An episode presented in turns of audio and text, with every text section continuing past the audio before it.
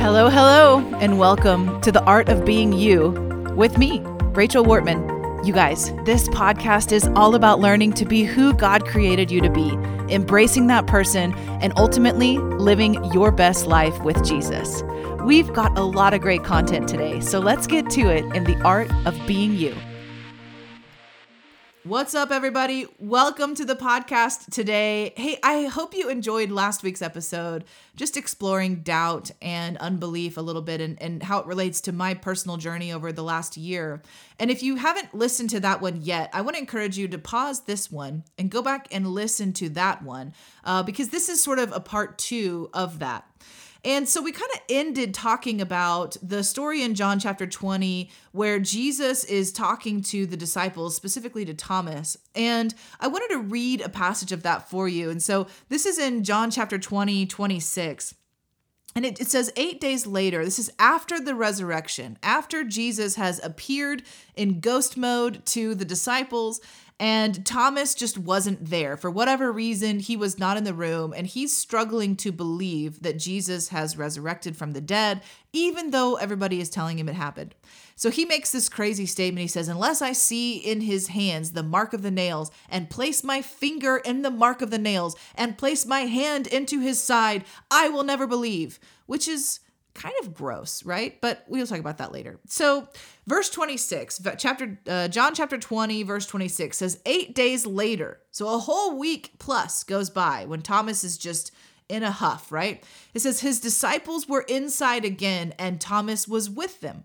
Although the doors were locked, Jesus came and stood among them and said, peace be with you. I don't know how ghost Jesus talks, resurrected, resurrected Jesus talks, but he says, peace be with you. And then he says straight to Thomas, he doesn't miss a beat. He locks onto Thomas and he says, put your finger here and see my hands, and put out your hand and place it in my side. Do not disbelieve, but believe. A couple of interesting things to note here. Number one, Jesus was seemingly not present when Thomas went on his rampage of where he wanted to put his finger. And Jesus is saying, Hey, I hear you. Hey, I, I get it. I get the thoughts that you're saying out loud to people you don't think I hear. And I get the thoughts that are in your mind. And then Thomas answered him, My Lord, my God. He believes. Verse 29 Jesus said to him, Have you believed because you have seen me?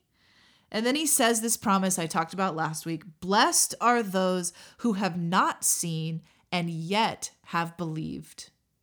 Blessed are you who have not seen the resurrected Jesus, who have not seen the, the proof for the questions that are in your heart, and yet you trust God anyway. So I want to talk for a little bit today about belief and uh, you know Journey, the old band Journey got it right when they said don't stop believing because belief is so important to the kingdom life. When belief becomes strong, it becomes like a foundation that you live from. A strong belief becomes a, a ascending force in your life. Now you cannot fake a strong belief. This is not a fake it till you make it kind of thing. This is what Jesus is talking about here, and this principle is actually strong belief. So, you know, if we want to um, talk about like a chair, for example, right? When you have sat down on a couch, on your couch in your living room, so many times, there is no question in your mind that sucker is going to hold you, right? When you've watched your kid jump on that couch so many times, there's no question the couch is probably not going to break. Now, someday it might, but you know, there's a, a belief there, there's a trust there, right? When you jump into a pool uh, and you know you're going to be able to float if you can swim, what I'm saying is these sort of subconscious things that we do where we are so confident, there's no question in our mind that this is going to happen, that I'm going to eat this burger and it's going to taste good. I'm going to sit on this couch and it's going to catch me. That's the kind of belief that Jesus is talking about in the scripture, all throughout. That's the kind of belief in the kingdom that makes a difference. But you cannot fake that. There is no name it, claim it with that. There's no, oh, I believe, brother. Yeah, I do. But secretly in your heart, you're going, what is this? It comes through trust, practice, obedience, and it cannot be faked. That's why I believe First Peter talks about faith being as though refined by fire, right? When when something is refined by fire, when it's forged in fire, it goes into the fire and out and cooled off, and then back into the fire and out. And when they would forge swords back in the day, that's what would make this the metal so strong. It was the back and forth from testing to cooling off periods, and and that's how it is with our faith. So you can't fake it but you can grow it. So Hebrews 11, chapter 6, has this crazy interesting statement. You guys know this verse. It says, Without faith, it is impossible to please God. I remember my I remember my husband preaching a message on this several years ago where he was saying, so what that means is without faith you cannot please God, but with faith you can please God. And there's this idea here. Uh, I, I forget what the reference is, but when when the scripture says that he rewards those who diligently seek him, he rewards those who diligently seek him. And and this concept here is that when we really try, God is so honored by that. When we try, so the trying, the practicing is how you get better. That's different than faking it, right? Faking it is saying, oh, I'm already at level 10 and I'm trying to pretend like a level 10 person would. Of course, there's no like levels like that in the kingdom, but you know what I mean. Faking it is saying, you know, I, I don't want anybody to really see that I'm not there. Actually, practicing it is saying, listen, this is what I have faith for today. I don't know that I believe that God could do this, but I do believe He'll do this, and I'm, I'm going after it. I'm stepping out. I hope you can see the difference in that A couple other scriptures that let us know that faith is really belief is really important to the Lord. So uh, David and Goliath, right? This is an oldie but a goodie. David and Goliath, First Samuel chapter 17. So David is anointed king. He has this experience. He knows God has called him king. When you anoint someone with a whole jar of oil, uh, that oil sticks around for a long time. It's in your hair for a long time. I had a friend once who had this kind of radical, zealous moment where uh, she wanted to be anointed by God. And so uh, she and her friend went and got a whole jar, a whole bottle of vegetable oil. And they went to her backyard and, and dumped the whole bottle of oil on her. And let me just tell you, it was around for a long time. It's very hard to wash oil out of your hair. And so, you know, when David is anointed, he has this real experience that convinces him someday he's going to be king. And then he goes to the battlefield to take sandwiches to his brothers. He did not go to the battlefield to challenge Goliath. We have to remember this. He was sent by his dad. He didn't wake up one day and say, Let me test this king prophecy out. I'm going to the battlefield. I'm going to the front. No, he was just going about his life. But the difference is, he had this belief in who God was. He had this trust in the character and the nature of God. And so when he shows up in a situation he did not mean to get into, he was not out looking for, when he shows up in that situation, he knows he's carrying a mindset that can overcome what the enemy is trying to do. Goliath and the Philistines are just literally hurling slurs and, and slander against God. And David seems to be the only person there who truly knows who God is. And it's from the place of his belief that positions him to have victory in that battle. Let's look at another story in the, the 12 spies, right? You guys know this story? Numbers chapter 13, if you're not familiar basically Moses and Aaron they send out 12 spies from Israel. They're scouting out the promised land. So they've heard from God this place is awesome. You're going to want to go there. It's going to be everything you were looking for. There's so much milk and there's so much honey. And you know maybe in our day that would not sound like a paradise but back then that was a big deal. In other words there was a bunch of provision. You're not going to have to work as hard. That's what that promise was and so they send out the spies, and the spies encounter something interesting. They see two things. The first one is that the fruit is gigantic. I mean, these are like cucumbers the size of your whole forearm. I don't know, I'm making this up, but they're basically talking about how big the fruit is. The grapes are enormous. Bigger fruit means better fruit. And uh, and then they also see that there's giants in the land. And these people look a little bit fierce. Now you have to remember, The Israelites had been wandering around in the desert. They had not been battling anyone, and they had been in slavery prior to that for 400 years. So they had lost a little bit of their warrior mentality, right? And so 10 of the spies look at the of the giants and they are just this is too much. We are not going to win this battle. But the other two spies, Joshua and Caleb, they're going, uh, I think we can take them. What was the difference? The difference was in the belief of who God is and what God had said. So they come back, they give their report to everybody, and the 10 spies start telling their tall tales about these horrible giants and how they're going to smush us and we're going to be dead and this is going to be terrible. And then you've got these two guys who are saying, Don't listen to them. Don't listen to them. This is not that. This is the land that God has given us. The difference here in the narrative, same story, same eyewitness account, they both saw all of the things. But the difference is who do we believe God to be? What do we believe God to be like? Is he a good God who wants to advance his people? Or is he a God that is sometimes really powerful and sometimes maybe not? What you believe absolutely determines the atmosphere around you and how you will go after the things of God. Here's an example. If I believe that God judges people according to their sin and he wants them to be punished by their sin, if I believe that about God, which a lot of Christians do, then I am not motivated to share the gospel with people because what I would be doing is is inviting them into judgment. If I believe that God wants to help people with their sin, that God already dealt with the issue of their sin, and what He's after is a relationship with them, then now I'm motivated to extend God's grace onto His other people because I understand what He's like. Belief changes everything. If you believe, let's just talk very personal, right? Let's talk about finances. If you believe that God does not really care about your needs.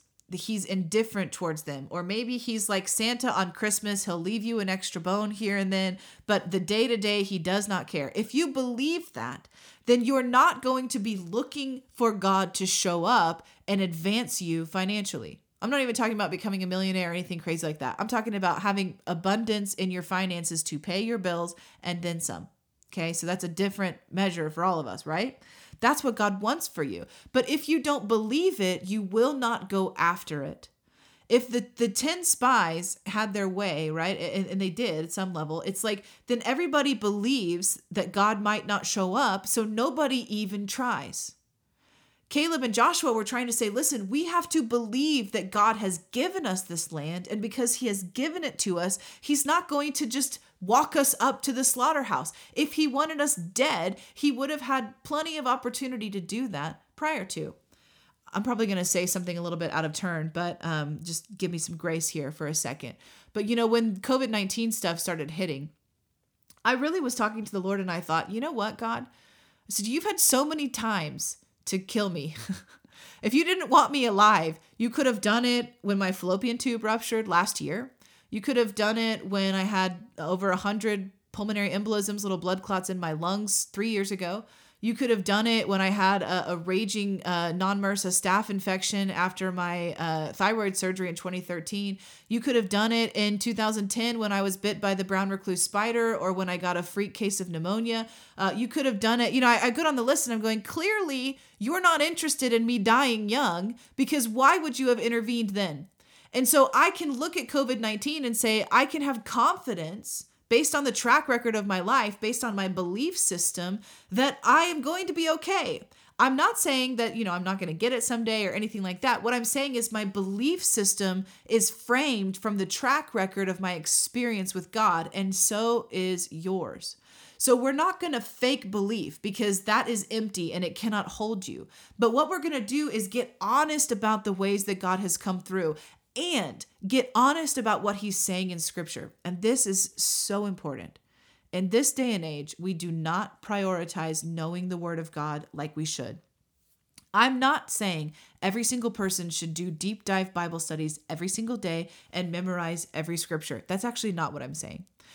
What I'm saying is that when we pursue reading the word of God from a place of wanting to understand what he's like, then for other reasons are good too. But for that reason alone, then we begin to put ammo into our faith gun to stand on who God is. So if I know my dad does not want people to perish, then when I look at perishing situations, I have to understand that God is not causing it because my God doesn't want people to perish. Does this make sense?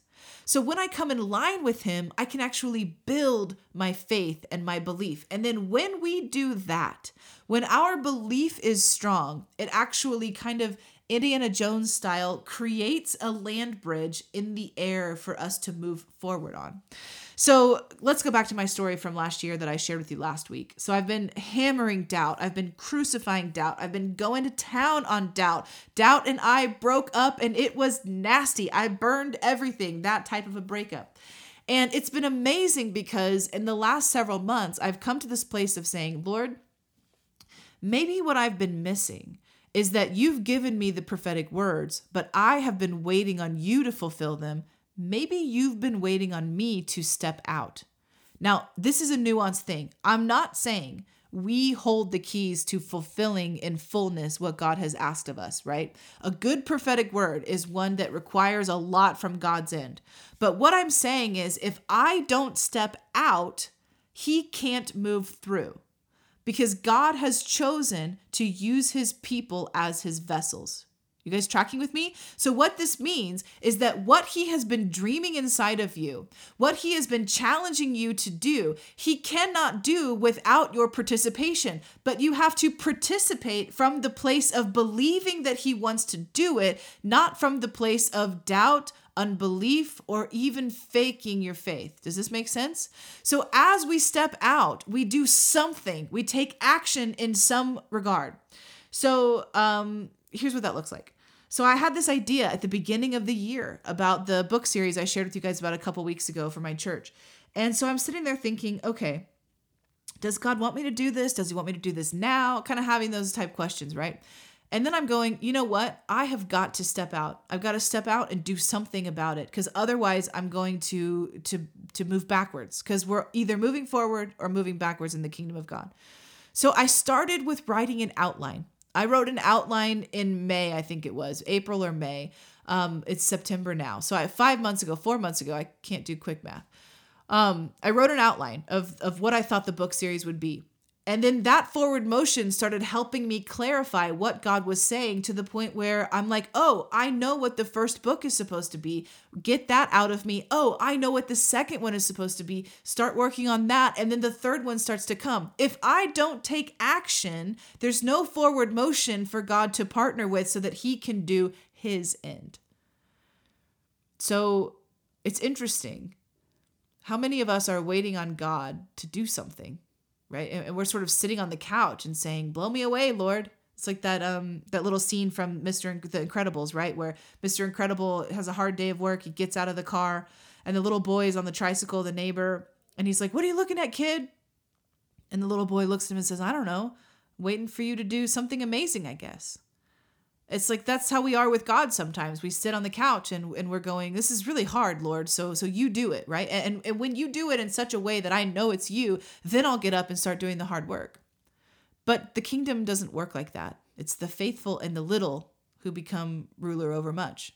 So when we begin to do something about it, when we begin to study for the requirements that, you know, of the certification you need to do the thing God has called you to, when you begin to make outlines for the books or materials he's telling you to create, when you begin to make connections with people in the arenas that you're called to. I mean, do you see what I'm saying? You begin, you begin, you step up, you step up, and then God begins to move through you. That's the way of the kingdom. It's interesting in Revelation, there's this concept of Jesus standing at the door and knocking, right? He says, Behold, I'm standing at the door and knocking. And there's two doors in Revelation. There's the door that's in heaven, and that door it says is open. And then there's the door that's on earth. There's the door that's in you. And that's the one that Jesus is standing and knocking on. And I think this is a spiritual principle for us that applies to so many things to salvation, to faith, belief, to calling, all types of things. That the door to heaven is open. It's it's it's it's gone. It's proverbially gone. So it's always open. Heaven is always accessible to you. The place of God is always accessible to you. There are no more barriers. The, the barrier, the blocking, is the door to our own heart. And that's the one that Jesus is knocking at. And so he's saying, listen, I, I need you to open it up so that we can make this connection, so that I can begin to flood into your life. Of course, this applies to salvation. That's the starting point. If you don't know Jesus as your Lord and Savior, there's no better time than right now to open that door of your heart and say, Jesus, you can come in and begin to have your way in my life. But even beyond salvation, it goes to what you're dealing with right now, with the area that you need breakthrough in. Do you see that door closed? Because the one from Jesus's end is open. So that one's not closed. And if your door is closed, then guess what? You have permission to open it. You have emphatic permission. You have the champion of heaven knocking on it, saying, I want to come into your circumstance. If you will believe in who I am, I will blow you away. That's the way God is. If you'll believe in who he is, he'll come in and exceed all your expectations, Ephesians 3:20 says, right? So, my challenge to you is this. Where are you at in your belief? It's a little different than faith. But where are you at in your belief in who God is and how he wants to work in your life? and get honest with yourself so that you can begin to move forward. Don't fake it, right? Don't bite off more than you can chew. Take a baby step. Take two baby steps, or maybe take a, a one small leap for man, right? And when you do that, pay attention to how God moves through you, how he releases himself through you. And that cycle is something you can continue to multiply to the point where, as you forge into the unknown, riding on the heels of the prophetic promises and declarations He's made over your life, it becomes like a bridge forming before you or a road forming before you that's reaping a harvest for the kingdom. And I believe that's the time and season that we're in right now. All right, you guys, I think that's all the time we've got for today. I love you all. Share this with a friend. Uh, let's go passionately hard after Jesus in this season. There's no better time than now to develop a deeper relationship with Him. Until next time, be blessed. So, you've just listened to The Art of Being You with Rachel Wortman. I hope you enjoyed this episode of my podcast. And listen, it would mean the world to me if you would subscribe and rate or review this podcast on wherever you're listening from. Also, share it with a friend, help me get the word out. Until next time, be blessed.